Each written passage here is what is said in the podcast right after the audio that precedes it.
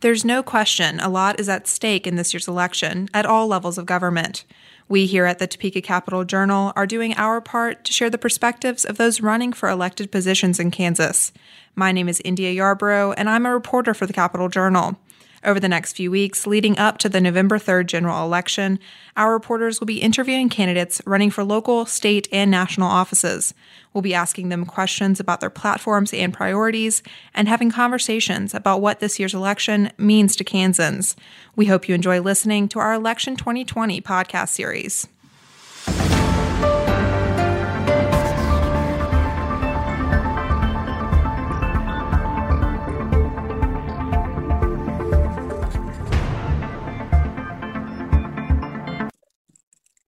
Welcome to the Topeka Capital Journal's election podcast. We have been sitting down with local, state, and federal candidates to talk about their campaigns and the issues that matter to Kansans.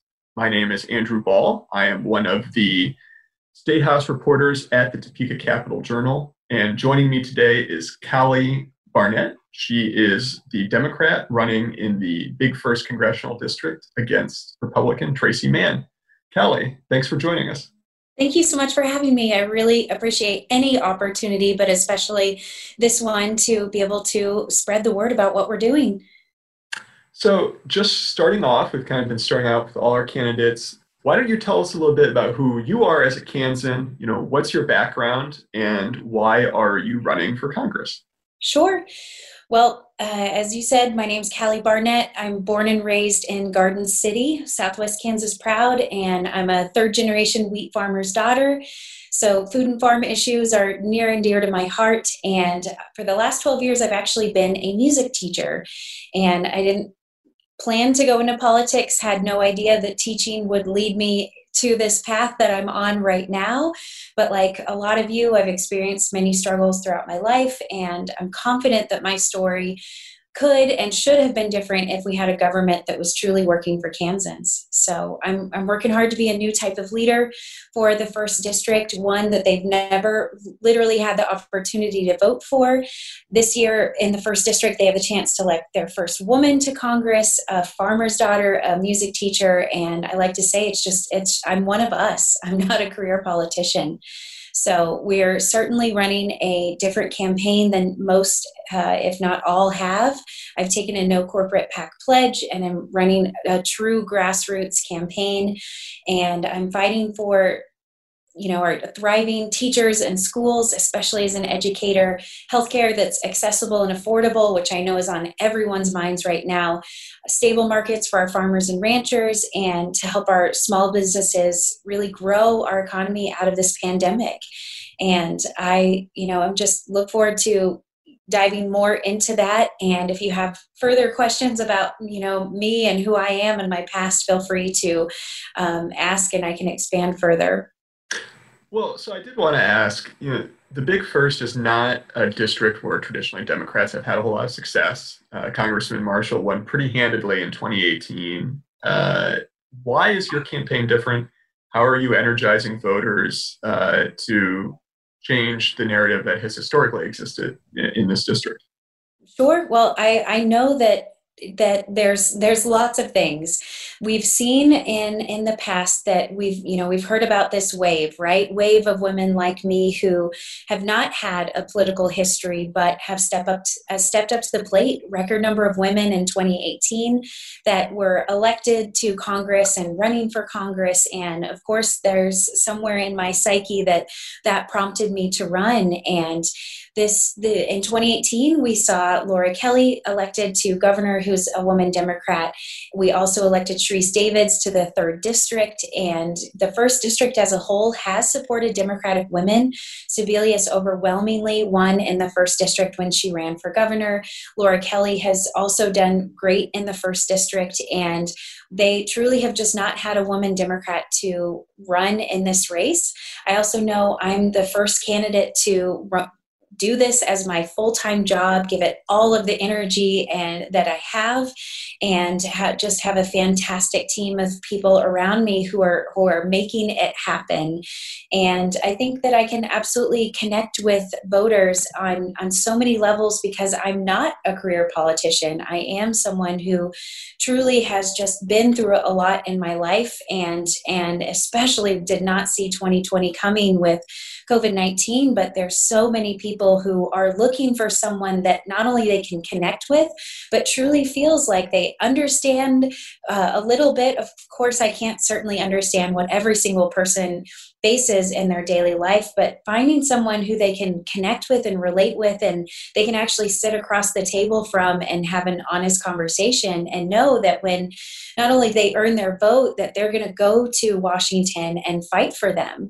And I have not felt that from a first district representative. So I know as we're going around the district, uh, you know, pre-COVID, of course, uh, lots of meetings in person, but now it's just been many, many digital meetings and phone calls and just lots and lots of direct voter outreach and having those conversations, even when they're difficult. I know that politically, we have so many more things in common with people than we have with differences. And so for me, it's just not polarizing, not so much about the D that I've chosen to put next to my name. And it's just everything about people and what they're going through and finding out from them what a representative can do for them in Washington. Well, a lot of what Kansans have been going through in the last six months or so has been tough times because of the COVID 19 pandemic. Uh, diving into the issues, I think that's probably a good place to start. Mm-hmm there has been a lot of discussion coming out of Washington. I think the narrative has changed two or three times in the last 48, 72 hours about uh, a stimulus, further aid from Washington for businesses, nonprofits, state and local governments. What should the federal government be doing in terms of a relief package uh, to support Kansans in the first congressional district? Absolutely. Well, I haven't talked to a person yet. Maybe there are some, but I have not p- talked to a person yet that it hasn't struggled through this pandemic, either financially, either uh, loss of employment, or a family member who has has suffered from COVID, or or uh, you know just financial loss is very very great right now. Our economy is really struggling. Our small businesses are really struggling.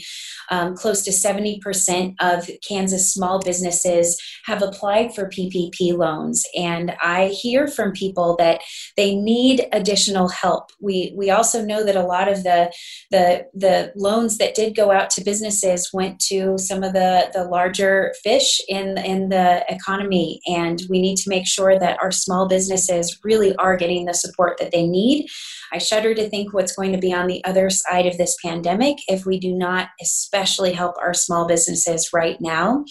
I know that we continuously have to make sure that our healthcare is affordable and accessible and is not directly tied to our, un- our, our employment or rather unemployment. We know that there's millions of Americans right now that are facing unemployment and are really struggling to to take care of them and i i think you know we can talk more i'm sure about healthcare and all that i think that it needs to do but as far as COVID goes, I absolutely think that we need to provide more of a, a stimulus and support for Kansans, especially here in the first district. Our farmers are struggling, our everyday people are struggling. Um, we've got to make sure that that with our distance learning, when it's happening, that we've got the resources that are there. Um, we've got you know a lot of communities here in the first district that do not have access to working cellular and broadband and so finding ways that we can get hotspots to our students and and a big general sense we know that we've got to instru- in, invest in infrastructure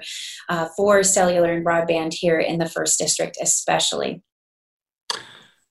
zooming out a little bit Mm-hmm. What grade, you know, and you don't have to assign an exact letter grade, although you are a teacher, so that you, you might be able to do that. Uh, what grade would you give the federal government's pandemic response? What do you think should have been done differently to Kansans, especially thinking of balancing the public health aspects for Kansans and the obvious commercial and financial impacts that uh, that have been a fallout from the pandemic?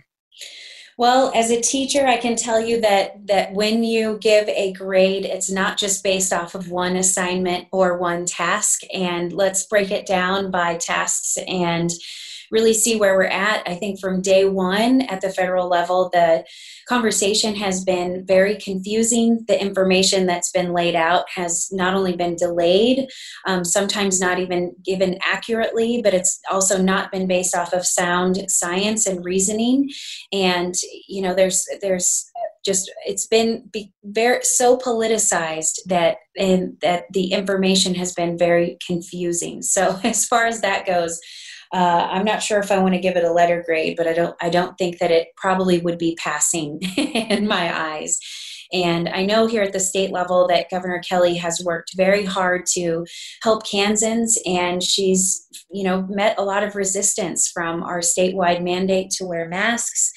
Uh, to you know trying to delay the start of school and being shut down by the state school board we just i think it's it's really confusing at the federal level that we have you know President Trump and the White House continuing to act as normal, whatever normal means, I'm giving air quotes, and returning back to business when we know that there should be a, a huge uh, precautions that are taken, knowing that there's what over 30 staff members now that have po- tested positively for COVID, and here in the United States, as of yesterday, it was 212 thousand lives that have been lost. So we have to continue to take this seriously. And, and we know the way that we can combat it, of course, is socially distancing and wearing masks in public. So those are the messages that we know resonate and are strong. And we just have to continue to do in our communities until we get through this.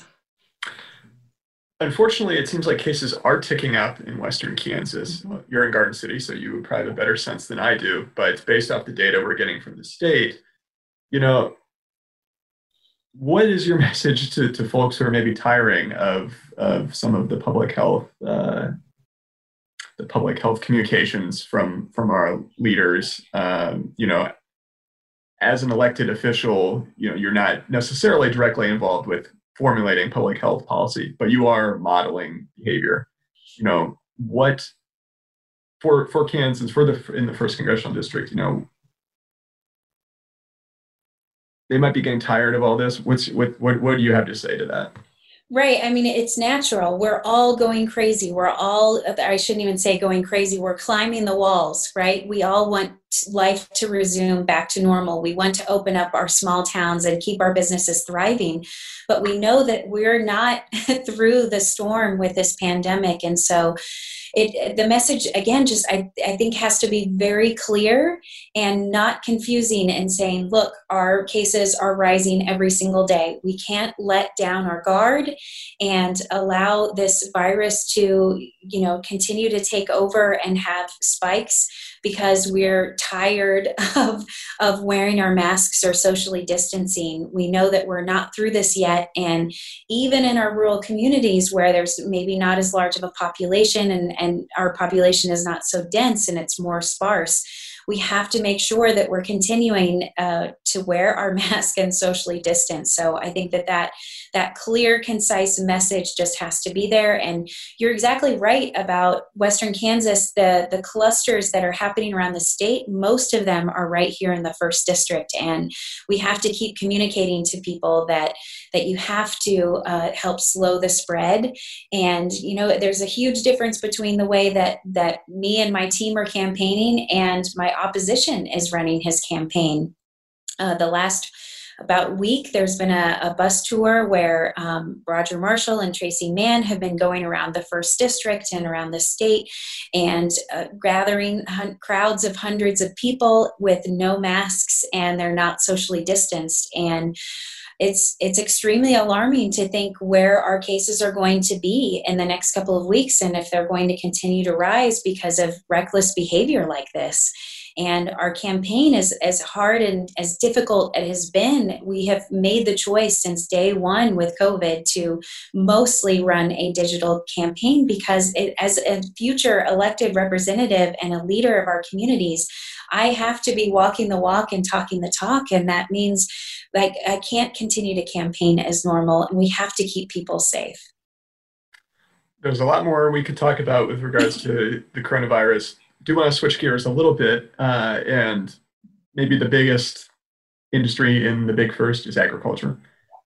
Uh, not maybe, I, I, think that's a fact. Uh, it is. And, you know, what should the federal government be doing with regards specifically on trade to open up opportunities for Kansas farmers? And I won't make, again, no letter grades here, but how would you assess and maybe like to see changes from uh, the current trade policy of the current administration? Sure, absolutely. Well, it's it's extremely alarming to me and disheartening that our current administration really has used our farmers as pawns in the trade war with China, and they're the ones that have taken the hardest hit and the hardest blow. Our our farmers want to have stable trade and not aid that is incredibly important to them that they are still able to to provide the the commodities and uh, raise their cattle and uh, provide the food to our literally our nation um, but but not have to take a check from the federal government to make ends meet. So i think it's it's absolutely about building relationships and making sure that at the federal level we're we're doing our job which is continuing to build those relationships and establish those healthy trade relationships that are not going to make our farmers suffer. And it's alarming that you know a lot of the relationships that have been severed over the last few years are some people say that they could take even 20 years to redevelop those because what happens when we cut our ties then then they're going to find their commodities somewhere else so we have to make sure that that we are not using our farmers as pawns. My opposition, again, Tracey Mann has said that farmers are patriots and they're the tip of the spear in this conversation. And I just have a really big problem with that. My family, when I was 17 years old, lost the farm. I went through the heartbreak of all of that, uh, the turmoil of, of having to choose to go through a bankruptcy, which uh, in 2018, Kansas was one of the largest states for uh, farming bankruptcies and our suicide rate is going through the roof. And my parents had to make that really difficult decision when I was only 17. And when I a few few weeks after they filed, my parent, my dad actually passed away from a massive heart attack that I'm certain was stress induced, and he was 48 years old. So I know what it's like to lose the farm. I know what it's like to go through the stress and I can't imagine, you know, if my father were alive today, that he would be okay with being used as a pawn uh, for a trade war. So I think it's just, again, creating um, stable access to our fair trading markets. And the First District historically has also been a part of the House Ag Committee. And I will, of course, seek to be a part of that because we've got to have people who um, can can fight for our farmers and not just say that they're going to stand with them. One thing that farmers have said recent years that has added increased pressure has been regulations from the federal government, uh, whether that's environmental or otherwise. Mm-hmm.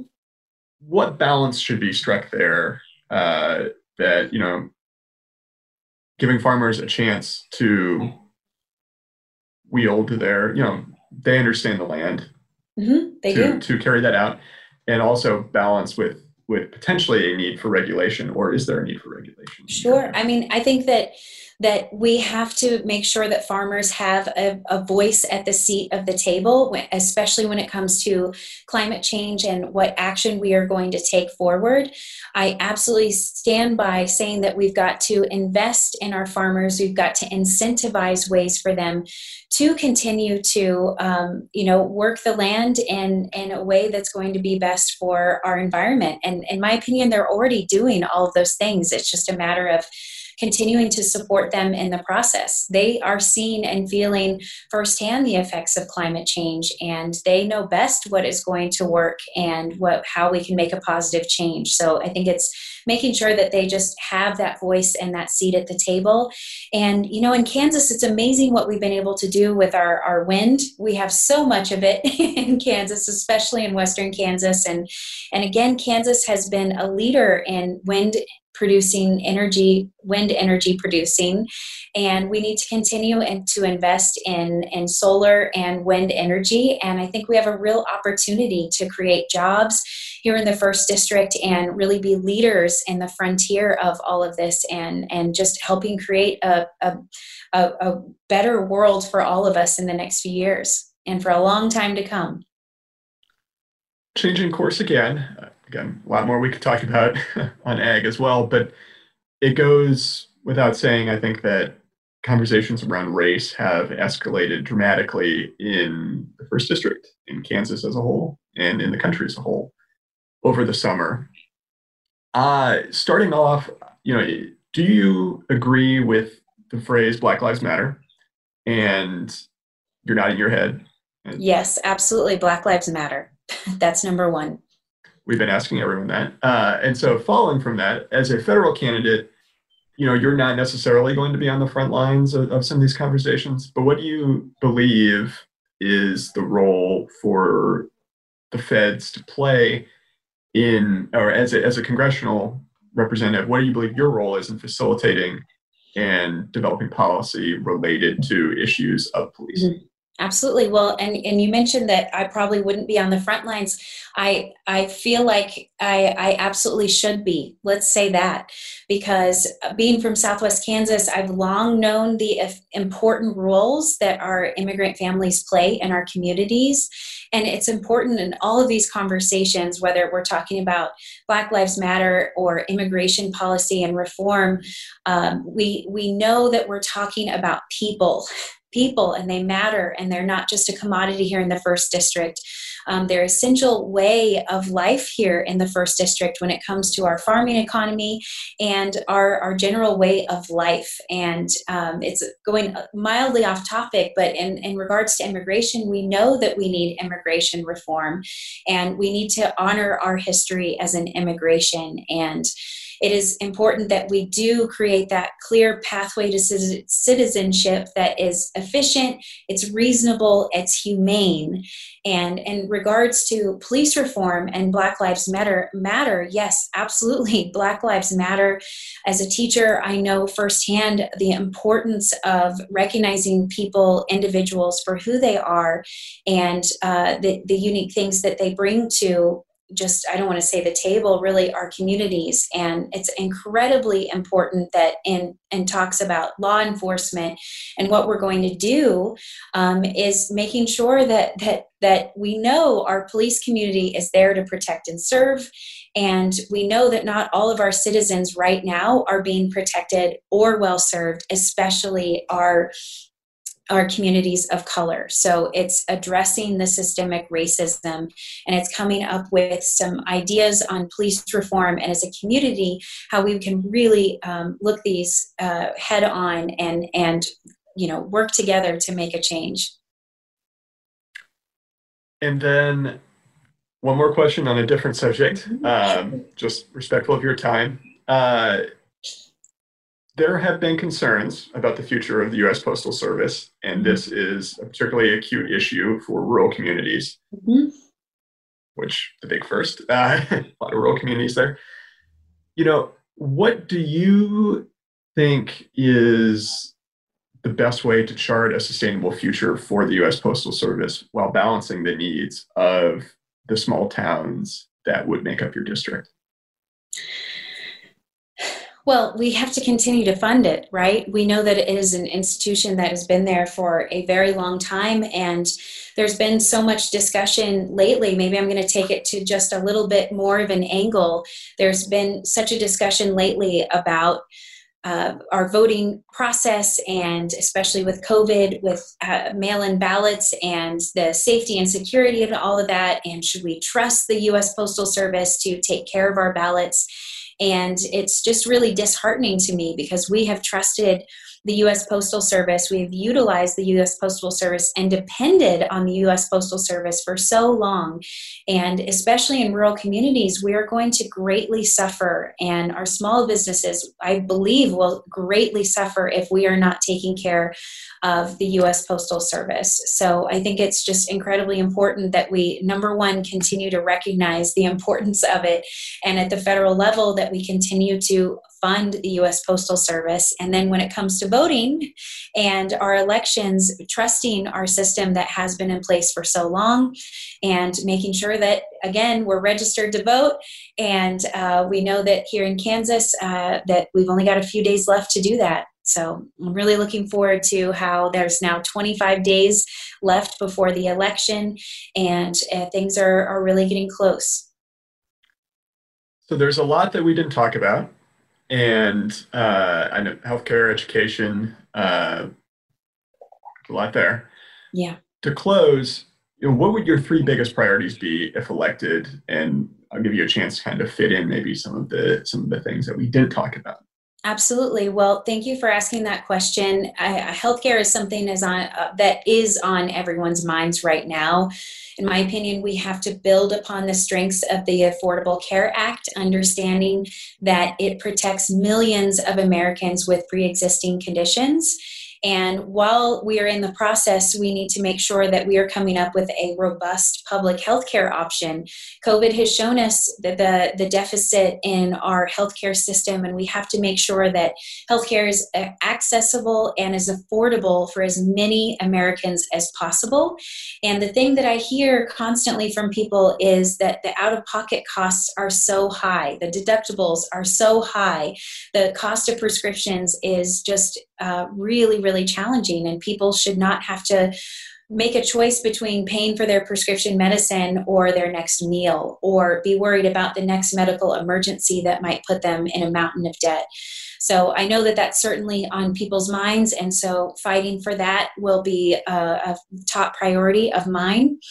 Uh, education as a teacher, of course, is incredibly near and dear to my heart, and I strongly believe that no matter where a child is born or what family they're born into, they should have uh, uh, access to a public school education that is the best quality that it can be. And right now, our teachers are struggling, our schools are struggling. They don't have the funding that they need and to provide the best education possible. So we need to make sure that we're doing them. It's literally what got me into running because I started teaching during the Great Recession, the Brownback tax experiment, and it was just incredibly crippling as a, an educator to not uh, have the the resources that I need for my students. So making sure that that is is there for us and continuing to make sure our public schools are thriving, along with uh, starting a you know robust pre-k program um, i would like it to be birth through age four uh, is, is just an important conversation to have and then last, which we already talked about a, a, good amount today, is making sure that we're supporting our, our farmers and ranchers, talking about food and farm issues and agriculture. As you said, uh, farming is the number one ec- economic driver here in the first district, and it, it feeds people around the country. So fighting for our farmers and making sure that they have stable markets is is just incredibly important for the first district and there's many many other issues and and things that i'm standing for but those those are our three most important I lied. One quick follow up question on healthcare. sure. You said building on the Affordable Care Act. Do you think building towards a Medicare for all style plan uh, is a bridge too far? You know i think it's i think it, it, it's going to take to get a lot of work to get to that point. And i i hear you know different things from doctors hospitals healthcare providers wondering if that is the best solution for us. So that's why i, I think it's important that we can't end what we have right now that's protecting and, and helping so many americans with the affordable care act do I think it's perfect? No. Do I think that we'll ever come up with a perfect healthcare system? I'm not sure. That's really difficult to say. But we have to make sure that we're we're coming up with solutions in the meantime. So that's why I say a robust public healthcare option is the best next thing that we can work towards. Kali Barnett is the Democrat running in the first congressional district. Kali, thanks for coming on. Thank you so much for having me, Andrew. Have a wonderful day.